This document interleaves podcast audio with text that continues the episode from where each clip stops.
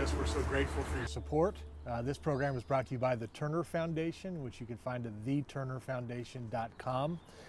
They present this program, and you can always find us at goodlifetelevision.org. Many of you are from all over the world, 98 countries, all 50 states, just in the last 12 months. So we're so gratified by your support. We're so grateful for those of you who watch locally here in Santa Barbara, California, where we're sitting. And so thank you for all of that. And you can also find us at all the social media platforms, Good Life TV, Good Life Television. So we'd love to have you follow us there. I'm really excited about my guest today. Stephen Barber is with me. Welcome, sir. Thank you. Nice to be here. Let me just give a little bit of background. Stephen is a director, producer, writer, filmmaker. He's done some amazing projects that we're going to talk about. Using story and the power of story, the power of storytelling in film. But let's go back to where you started. How did you end up? You're at a military school for 3 years. You're at Western Kentucky. How'd you end up in California making movies? Well, it's funny. My father, we actually moved to Montecito when I was a kid because my father, yeah, just briefly, because my father worked for General Motors and he worked on the moon buggy. So he came out here for a couple of years. So I got the flavor as a child. You know, nice. This is not a bad place to start. Yeah. Then we ended up going back to upstate New York because my father worked at General Motors. He got tired of that. He wanted to be kind of a big fish in a small pond. He was from upstate New York. He'd been with General Motors about 18 years, and it didn't see much lateral movement there, so he decided to move the family to Woodstock, New York, where he ran a company called Rotron as an engineer. So I started there, and literally when I graduated from high school, my grades weren't that good. So I wasn't accepted to a lot of colleges, I'll be real honest. So Western Kentucky was very excited about having me because I was out of state tuition. So that's the truth. I'd love to tell you that I'm a Rhodes Scholar, but I wasn't. So I ended up in Kentucky. I did really well when I was down there. I got my Bachelor of Arts. And then I said, you know, I loved California as a kid. I want to come back out here. So I came out in '84. I came out during the Olympics. That was kind of my graduation present. And I've been here ever since. And what did you start doing? What well, like do? Everybody, I came out here to be an actor. But I had a degree in TV and radio production, so I really wanted to be a disc jockey. But in 1984, I mean, radio, terrestrial radio was kind of at a zenith.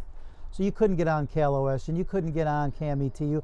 You had to be #1 in Chicago to get on the air in Los Angeles, which is not the case now.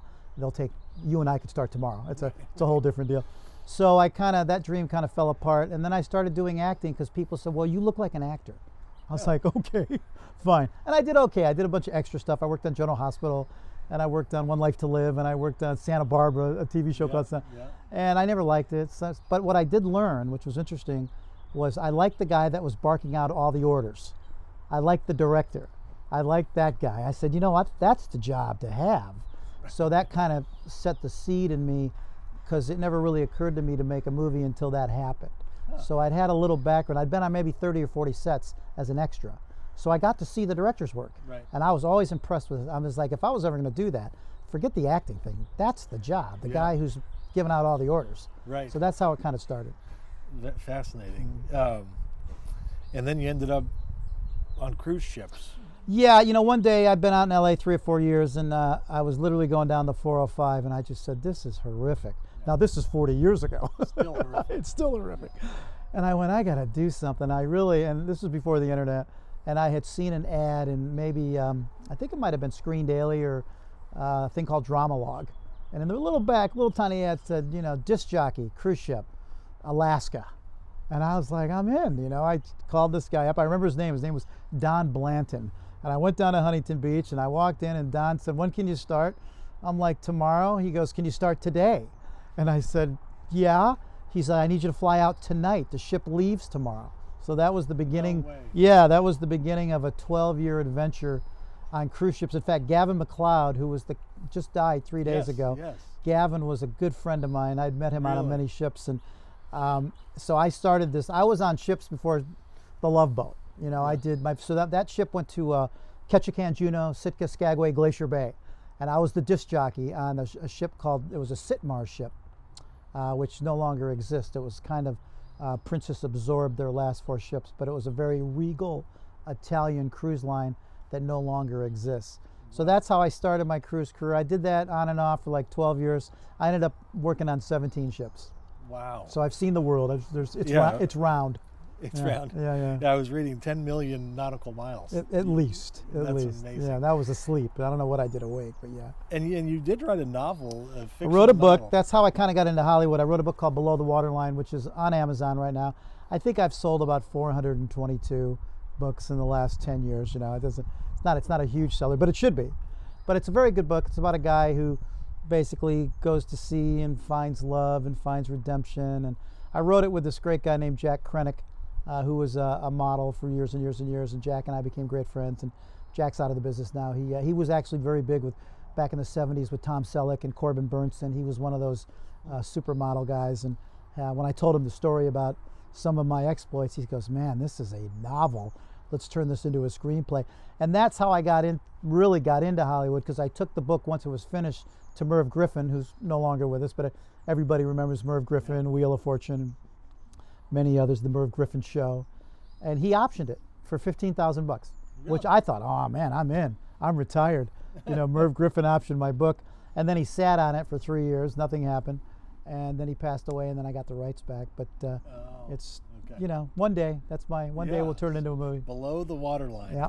So you came back to Hollywood in the mid-'90s, and you did a few different things. Right. But the one I want to talk about was your first film. Return to Tarawa, right. An award-winning documentary that has had an impact, not just from the people who've seen it, but what's happened because people saw that story. But this is the story of it's a story of redemption and healing of a 90-year-old World War II veteran named Leon Cooper. Correct. Tell us a little bit about this. Magical. Movie. I had met Eddie Albert 25 years ago on a mountain bike ride. Remember, some folks, your audience might be too young, but Eddie Albert was a huge actor in the 40s and 50s, major. He was with Ronald Reagan. He worked with Humphrey Bogart. He worked with the biggest in the world. But he's known for a TV show called Green Acres, which people know. Yep. He was a real hero. In fact, he received the Silver Star, but he should have received the Medal of Honor. He saved 80 Marines in this battle called Tarawa. I'd never heard of it, but I had seen him on a bicycle ride. And the funny thing was that I met Tom Hanks 5 minutes before Eddie. And I kind of circled Tom, and I literally dropped a book off at his house below the waterline to see if he'd be interested. Now, this is before I knew anything, right? And he was none too pleased that I dropped the book off. He's like, nah, you got to go through my agent, but, you know, good luck. And literally 5 minutes later, I ran into Eddie Albert, literally. Eddie was 95. He looked just like he did on the TV show. He was as affable as a guy could be. I said, you know, I'm a writer. I'd love to come interview you. He's like, heck yeah, come on over. Everybody thinks I'm dead. This is great. Absolutely. Yeah. Did a story on him. Nobody ever bought the story, but he and I became great friends. I would go over every Friday and have lunch with him. And he was battling Alzheimer's. And he would sometimes know me, sometimes not. But that went on a couple of years. And he was just this lovely, amazing American hero. Mm. And he literally saved, so he told me about this battle. And I luckily videotaped him. I had a buddy of mine back then who had a video camera. This is 98, and I had that videotape. So we used that in the movie. Wow. Went for the second one Until They Are Home, and we used that footage of Eddie. It's real grainy and kind of not that professional, but it looks in a documentary format. Yeah. It looks like you actually did that. Right. You went out of your way to make it look like this, right? Right. And if I had not, you know, it's funny how life is. If I had not ridden my bike by that man that day, I wouldn't be sitting here with you. I mean, that trajectory took me to, you know, building monuments and making movies, and, you know, quite incredible. Yeah, and he lived in 99, and he lived till 2007 or 2008. Yeah. Wow. So that's how you found out about Tarawa. That's how I found out about it, and then literally years later, 10 years later, I was at the book fair at USC now, but it was at UCLA. And I like people over 90 and under 6, and like everybody else is suspect, right? So I saw this 90-year-old guy sitting by himself in a booth, and I walked over to him and I said, you know, what are you doing, old timer? He's like, who you calling old timer? You know, and I'm like, oh, I love this guy. And then he had a book about Tarawa, and I was like, were you in Tarawa? He goes, I was in that battle. I saw 6,000 people murdered. And I'm like, oh my God. Did you know Eddie Albert? I saw him in the lagoon, Dragon Marine. I'm like, oh my, you know, I couldn't believe it. So that's how it started. He and I became good friends. About 8 or 9 months into it, he bootstrapped the whole thing. He gave me $200,000, and it's amazing what you can do with $200,000. So we made this incredible movie. Ed Harris, knew Leon. He loved Leon. Ed narrated it for us. He went on. He was such an affable guy. He went on the Larry King show with us. Wow. He's helped support us, and then he narrated 2 or 3 more movies with us.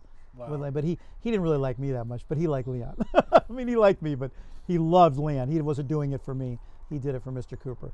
But that took us to Until They Are Home with Kelsey Grammer. And then then I kind of skyrocketed my career in documentaries. We did a movie called Unbeaten, yep. The world's longest wheelchair race. In fact, my producing partner Robert Farrell is here right now. He was inspirational in making that happen. It was his friend Jeffrey Erickson, who's left us, was the inspiration to do that movie, and it's just been going ever since. You know. Wow. Yeah. Let's go back to Tarawa for a second. So.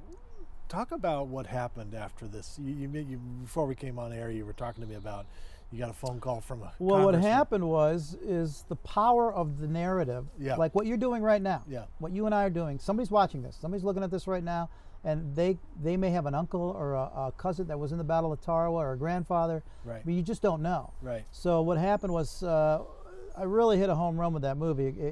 Discovery Channel picked it up. And Military Channel played it for like 3 years. I mean, millions of people saw it. Yeah. And what happened was there was an alderman Balcer, a guy named Mike Balcer out of Chicago, who was a Marine, and he was in Hamburger Hill in Vietnam, and all gun ho. And he called me up one day. He's like, Steve Barber, and I said, yeah. He said, my name's Alderman Balcer. You're tell me there's 500 Marines still buried on that island? I said about 800 or 900. And he said unacceptable, and he hung up on me. And I'm like, okay, whatever that was. I mean, I had no idea what that was. About a year later, I get a call from Congressman Lipinski, Dan Lipinski, out of Chicago, and he said, this guy Balcer called me. He was really upset. He wanted to bring these Marines home, so I passed this bill, and we got $1.3 million of congressional legislation money, and we're going back to Tarawa with 17 Marines. Do you want to go? I was like, sure. Wow. I mean, I couldn't believe it. And that's the one we filmed Until They Are Home, the second movie.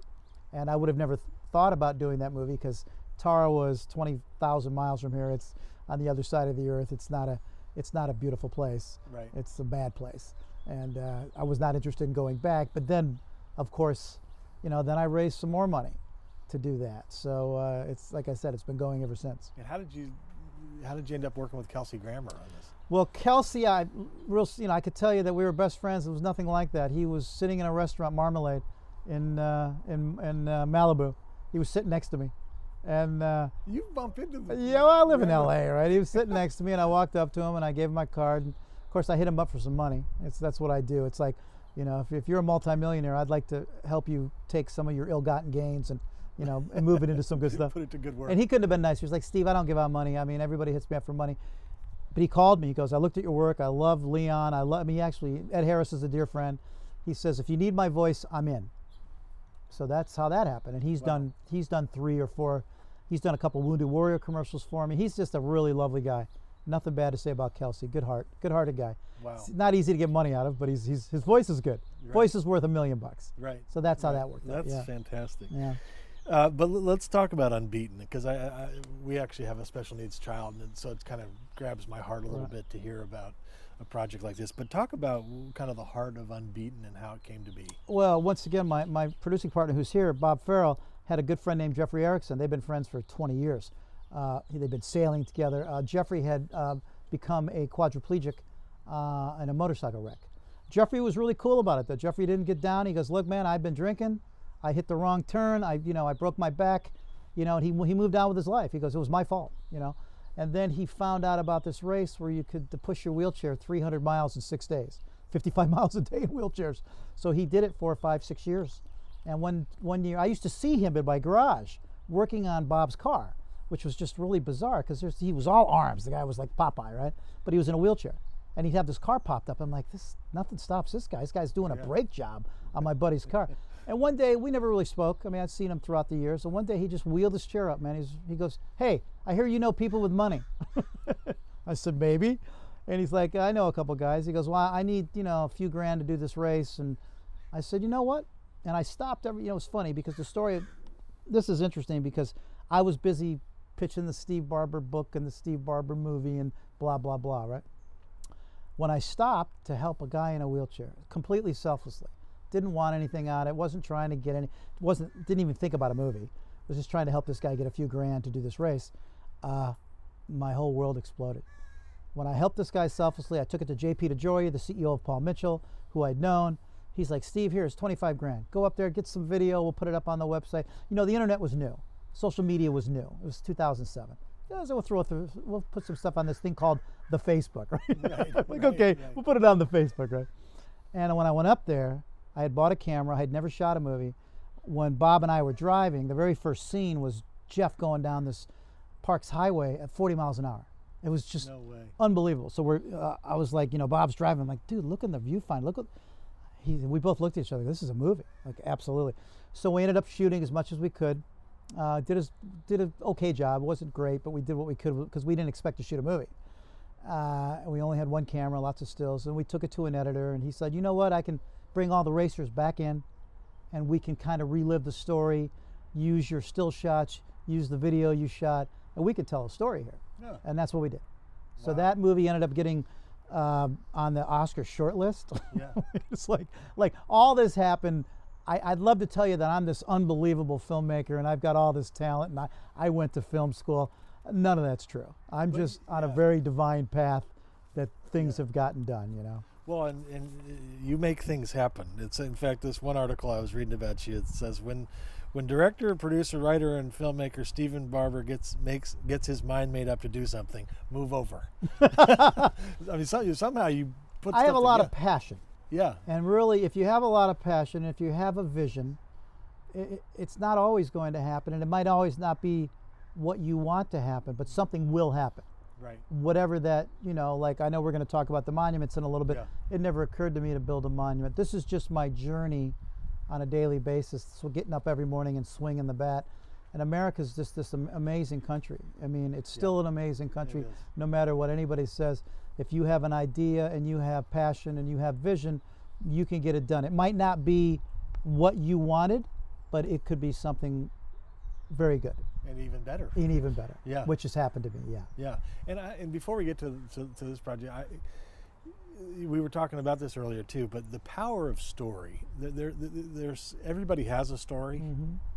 Some of our stories are together, like Tarawa or these great folks in the Unbeaten movie, but what is it about story that grabs people, that moves people? Well, I've always, this is just my opinion, I remember thinking, why is America so amazing? Why have we sent people to, why have we been to Mars? Why have we been to the moon? Why, we've only been here 250 years. I mean, right. Greece has been around 3,000 to 4,000 years. Rome's been around 3,000 years.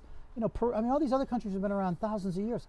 But I liken it back to the Constitution, you know, we the people, you know, it's like this, that piece of paper, that story, even still today, the Constitution resonates with so many people 250 years later that it's really that document. And it was divinely inspired. It was written by, you know, Washington and Jefferson and, you know, Button Gwinnett, don't forget Button Gwinnett, you know, and these stories and that concept to this day, people argue over the Constitution, you know, every single day. So, and the story of Christ. I mean, look at the story of Christ. There was no internet back then.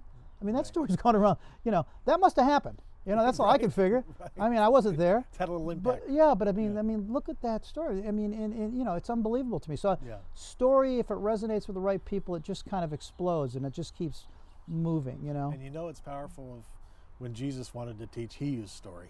Well, exactly. The Bible's full of this. And I wasn't there, and I mean, I love the story of Christ, but I can't prove that. It's all faith, right? Yeah. It's all faith. Right. I can't prove that happened, but boy, I'm about 100% sure it's happened. Right. Because how you know how could it have gone this? How could it have gone 2 millennia, and it's still the same story? Right. It hasn't, you know. So interesting stuff. Well, I want to talk about this monument that we're looking at here on set. That you probably can see this statue. That's Jack Swigert. That's an original mock-up that weighs about 70 pounds. It's gold and bronze.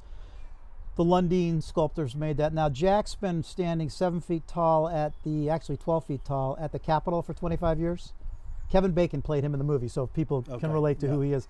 He died of a horrific cancer in 1982. He had just won a seat to Congress, but he died of cancer. He's only 62. So the Lundeen sculptors built that, and I had seen that 12 years ago doing a shoot for the Marine Corps, and it was a pro bono shoot. I tried to get paid, but nobody would pay me. I said, I'll I'll do it on my own dime. And it cost me a couple grand, but it was the best 2,000 bucks I ever spent because I saw that monument and it stuck with me. So when I decided to try to build a monument, I reached out to the Lundeen sculptors out of Loveland. I wouldn't have known where to look otherwise. Yeah. So this is, so in 2018, you envisioned, fundraised, commissioned, and then unveiled $750,000 gold and bronze monument of the crew of Apollo 11 at the Kennedy Space Center for the 50th anniversary of the moon landing. How did that happen? You know, my wife has this great adage that sometimes success sneaks through the back door disguised as failure. And that was one of those days where I had had this project with Buzz Aldrin, the second man on the moon, who I've known for years, go down. They decided that they, for many reasons, we couldn't do this documentary that I've been working on a couple of years. And I was crushed. And I was like, oh my God, we're 10 months away from the 50th anniversary. You know, I was gonna sell this to, you know, Discovery and whatever. I had all these dreams, right? Gone, like that. Wow. So I took a bike ride. Just took this mountain bike ride, and I had this epiphany in the middle of the bike ride to build monuments. I can't tell you where it came from, can't tell you why it came. And then as I'm driving, I'm thinking, well, this is a great idea. I'll build 12 of these guys, 12 of the guys that landed on the moon. And then as I'm riding down the hill, I'm like, well, this is not a good idea. I'm sure somebody's built these monuments. These are the guys. Nobody had built any monuments. Every rapper, every basketball player, every baseball player has a monument. You have a monument. I have a monument. These guys didn't have monuments. Couldn't believe it. So I got on the phone and I called NASA 67 times. Nobody would pick up the phone. I kept calling and calling and calling. Finally, the woman that picked up the phone said, Mr. Barber, I know you know Buzz Aldrin. That doesn't help. We don't make monuments. We're not artists. We put people into space. And I said, I know, but this is, you know, we're 9 months away from the 50th. I think this is a great opportunity. You know, it's a one-time deal. And she's like, well, I can't help you. And literally, I'm hanging up the phone. And she goes, however, and I heard this, however. I go, yes, you may want to call the Kennedy Space Center. They're more of a theme park. We own them, but we delegate it to a company called Delaware North. They're a concessionaire. They might have room for it. They might be interested. Not knowing anything, I call the Kennedy Space Center. The guy who picks up the phone, his name is Theron Protze. I'm pitching him this deal. And he goes, are you the Steve Barber that did the movie Return to Tarawa? I kid you not. No way. I'm like, that's never happened. I said, come on. How would you know that? He goes, I'm a Marine. I'm Googling you. You're the real deal. He goes, okay, how much? Where do you want to put them? And I said, I want to put in 12. He goes, we can't do 12. I don't have room for 12. He goes, why don't you stick to the crew of Apollo 11?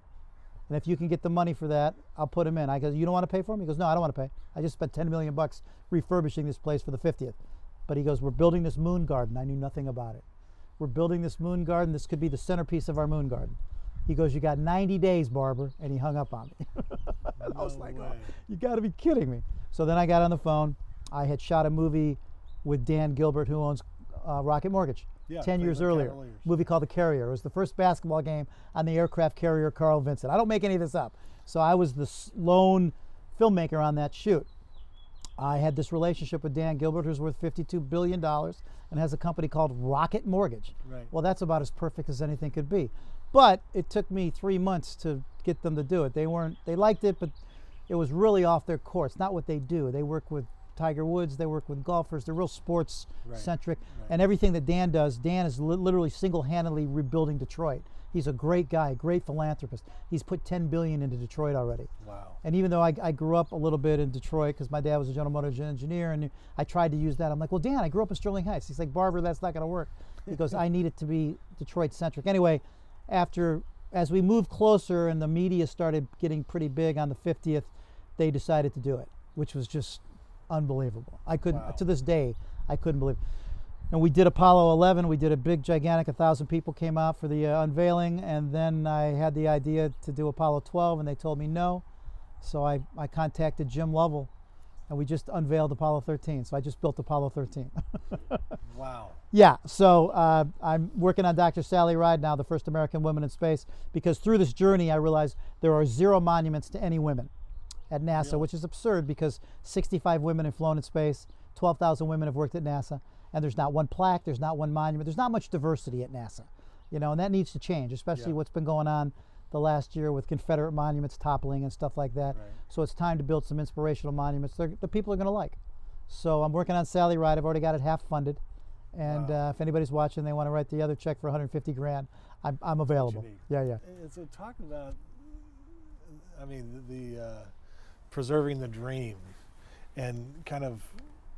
I changed the title. That's the original title. The new title of the movie is called "We Must Be Bold," and it's taken from the Kennedy speech at Rice University. Yeah, right. Because in the middle of the speech, he goes, you know, he says, "I want the United States to land a man on the moon and return him safely to to Earth at the end of this decade, because we must be bold." And when I heard that, I was like, "Oh man, I love that!" Perfect. So I grabbed that, and it was an homage to President Kennedy. And the movie's great. I shot another movie, documentary. I haven't sold it yet, but I've got it online. And Patrick Warburton from Seinfeld fame. Okay. So he's also, people might know him from the National Rent-A-Car guy. He right. And he's on Family Guy. He's got that booming voice. He turned it into a symphony. So the movie's quite good. It's called "We Must Be Bold: The Building of the Apollo 11 Monument." We must be bold. We must be bold. And I have that. I haven't sold it yet, but. I may never sell it. It just may be the one film I don't sell. I just use it for marketing purposes, but it's really, it's 52 minutes. It's really very good. And now I'm working, I mean, my goal is to build all the Apollo moon missions. I will do it. Wow. I don't know how much time it's going to take, but I've got 2 done. Yeah. So I got 5. And where will they all go? Well, that's the problem. You know, NASA's kind of, for whatever reason, doesn't want to build anymore. There's a lot of politics. I mean, the fact that I got these 2 monuments done is nothing less than a miracle. It's miraculous. I mean, I'm not a man of means. I live in a nice, place, and I make a decent living, but I'm not Jeff Bezos. So I don't have that kind of dough. And I've taken it to the Jeff Bezos of the world. I take it to, it's never about the money. Everyone I take it to is a gazillionaire. Yeah. They have to be interested in it. It's got to be part of their stream of consciousness. Yeah. Which, well, and you're bringing some meaning to them. I try, and that's the pitch. It's like, look, man, this is a legacy piece. You've got $10 billion. What are people going to remember you for? Right. Rocket Mortgage, and my thing is I could drop tomorrow, and I left 2 monuments that, right now as we're speaking, thousands of people are looking at my monuments. Right. They're just looking at them right now, which is just, I wake up every morning, and that inspires me. Right. I mean, I'd love to put a camera. I'd love to get a live cam, like the Eagle cam. Right. That is the Eagle. So I'll have an Apollo 11 Eagle cam, right? But like I said, it never occurred to me to make a movie. It never occurred to me, and that's really the story of this interview. Yeah. I didn't come out here to be a filmmaker. I didn't come out here to build monuments to the greatest story in the history of the world. But that was my journey, because I got up every morning and I tried to create something. Yeah. I never knew, I knew what I thought I wanted, but that didn't always work out. But in these 2 particular cases, it worked out better. Yeah. I want to be you when I grow up. Maybe not. I don't know if that's going to happen. But, you got a back? This is your place, right? Is there a Steve Barber wing back here? I can move in right back there. Yeah. So there is something so powerful about monuments too. I mean, you've tapped into 2 really powerful things, in my opinion, story and monument. The Bible talks about building an altar. Having a monument where you're honoring someone. Right. Is so good for us. It is. It's so good for us to look back and say, this guy did this, this gal did this. Let's honor what they did. And not just be about ourselves, me, this moment. Right. TikTok, looking back, you know what I mean? TikTok's the Antichrist. I'm sorry. I can't. Side note. I got on there once and I went down in the rabbit hole. I said, I'm done. Never again. But that just gives such perspective to how did we get here? Right. Who did what to get us here? Well, I want to talk about the Lundeen sculptors. I mean, you can see their work. They're American beyond American. Their father was a glider pilot in World War II. George and Mark and Joey Boehner, master sculptor. These guys are from Nebraska. They live in Loveland, Colorado, which is right next to Wyoming. But when I met Mark, and they believed in me so much. In fact, a great little side story is when I finally, Rocket Mortgage didn't pay right away. It took 5 months to get the first check. So the Lundeens were like, Stephen, we need this money. We got a deadline here. And I'm like, well, it's coming. And they're like, yeah, it's coming. My check's in the mail, but we got to have this dough to get moving. And I'm like, well, I can't make it happen any faster than it's going to happen. So we finally got a check in January, and I rushed out to Colorado thinking, okay, guys, I want to film this. So do we have a foot? They'd already had them up. They were up in clay already. I'm like, I walked in and they looked just like that, but they were in clay. And I was stunned. I'm like, I go, George. He goes, ah, Barber, we knew you'd do it. We knew you'd get the money. We had to start 4 months ago. We would have never made it, the timeline. Wow. So wow. That was the first time anybody, I didn't know these people. It was a phone call. I never met this guy. This guy believed in me more than I believed in myself. They said, we knew you'd do it. We knew you had the deal.